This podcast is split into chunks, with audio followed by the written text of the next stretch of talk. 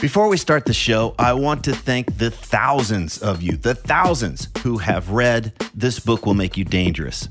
Many of you have told me that the book's unique way of exploring fear, confidence, and purpose has had a lasting impact, that it's much easier for you to get clarity and direction about what really matters and what you want to do in this lifetime. It's also amazing to hear that quite a few of you have read it multiple times and even bought copies for friends. So thank you again. Just in case you weren't aware, I created a free companion video course for the book. And in these videos, I walk you through the big takeaways and practices from each chapter. And I even cover some extra stuff that's not included in the book. Information on how to access the course is in newer versions of the book. And if you own an older version of the book and you don't know how to access the course, just hit me up via the contact form at tripplanier.com and we'll get you all set up. And one last thing if you're one of the thousands who have already read the book, please consider leaving an honest review on Amazon so that others can decide if it's right for them. Again, thank you so much for reading This Book Will Make You Dangerous. And now, let's start the show. Hey, this is Tripp Lanier, host of The New Man. You're about to hear the audio taken from a video that I created, and it'll make a lot more sense if you can see the visuals that go along with what you're hearing.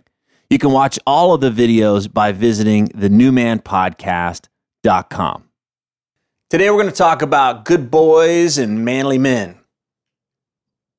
Excuse me. In case you don't know who I am, I'm Tripp Lanier. For over 12 years, I've spent thousands of hours coaching folks to get out of the rat race, become an authority in their field, and make a great living doing the work they were put on this earth to do. And for more than a decade, I've hosted the New Man podcast, which has been downloaded millions of times and can be found on iTunes or Stitcher. For whatever I'm about to say, keep what works for you, throw out the rest. All right, back to good boys and manly men. So, several times a year, I get invited to share my thoughts on some podcast or summit about being a man, whatever that is, as, as if there's some unifying principle about what makes a quote real man and what a quote real man should do. And I typically ignore these invitations, and here's why. I think it's a trap. This whole idea of, of being a, a real man is just another form of domestication. And let me explain what domestication is. Uh, Don Miguel Ruiz is the guy to, to check out if you want to learn more about domestication. But for the sake of this conversation, domestication happens to all of us. It's not all bad or all wrong, but it's just the process we go through as we grow up to learn how to be safe and accepted and comfortable in the world. And that's not so bad. However, when we become too domesticated, then we're essentially playing a role. It becomes bad news when we're striving to become this perfect image in our head instead of accepting who we really are. And that's where the anxiety comes from. That's where the depression comes from. Through domestication, we become the good boy who becomes the good son, who becomes the good guy, who becomes the good worker, the good husband. For this good guy, life is all about following the rules and striving to meet the expectations of others. And his way of navigating the world is essentially tell me what to do. Tell me what to do so that I'm acceptable. Tell me what to do so that uh, you don't get upset with me. Tell me what to do so that I'm safe and comfortable. And living our lives in a way just to meet others' expectations is a recipe for misery. Now, the only guys I know who are concerned about this idea of manliness are the ones who are recovering good guys. But what they don't realize is that seeking manliness is just another form of domestication. It's simply the flip side of the same coin where we strive to meet the expectations of others in order to be accepted. And that's what makes it a trap. So let's come back to our good guy. He's now frustrated and exhausted from spending his life so far doing what he's been told in order to meet the expectations of others. He's tired of giving his balls and his power to his mother or his wife or his boss or whoever. He feels shame about being neutered. So in a flash of genius, he decides that being manly is the answer. He says, Well, if I was a real man, then I wouldn't have to deal with this crap anymore. So, gets on the internet, starts looking up, okay, how do I be manly? And whoa, there's a lot of information out there because folks are lining up to express their expectations and uh, ideas for what a man should be, a real man. And they say, okay, do this, do that, don't do this, don't do that, and then you'll be a real man. And our good boy says, Great, great. I'm good at following the rules. I've spent my entire life practicing how to meet other people's expectations. I can do this.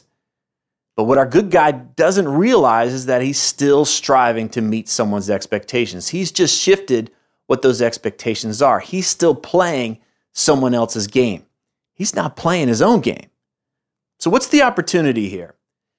If we don't want to get stuck playing either side of this coin where we're striving to meet the expectations of others, then we've got to learn how to transcend that dynamic altogether. We've got to learn how to play our own game. And my belief is that the deep work, the true work, involves letting go of this tell me what to do impulse and learn to cultivate a connection to ourselves. Instead of looking outside of ourselves, instead of looking to others or to some external authority to determine what we should do and how we should act, we slow down and we practice asking ourselves several times a day, many times a day, in this moment, what am I wanting?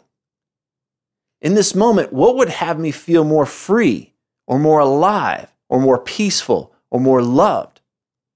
And when we learn to live and we learn to act from what I call our inner authority, we may find that we don't match up with someone else's expectations for what a good guy or a real man should be. On an essential level, we may find that we're not manly according to someone else's criteria. We'll experience the tension that arises when we choose to align our lives with what truly matters instead of striving to keep the peace. That can be scary as hell. Contorting who we are to be the good guy or the manly guy, that's just a shell, it's a defense, so that we don't have to experience that tension or fear. And that's why it takes real guts and real balls to own who we are and walk that in the world. But we do have a choice. We don't have to play the roles, we don't have to play someone else's game. My preference is to empower others to play their own game, to create the lives, the professions, and the relationships as they are instead of who they are, quote, supposed to be or they should be.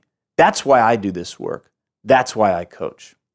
Here's to you playing your own game and here's to all of us living with greater freedom, aliveness, peace, and love. Thanks so much for watching.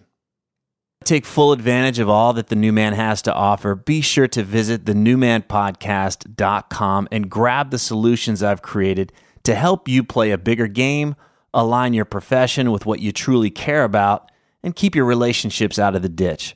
It's all available at thenewmanpodcast.com. Thanks for listening.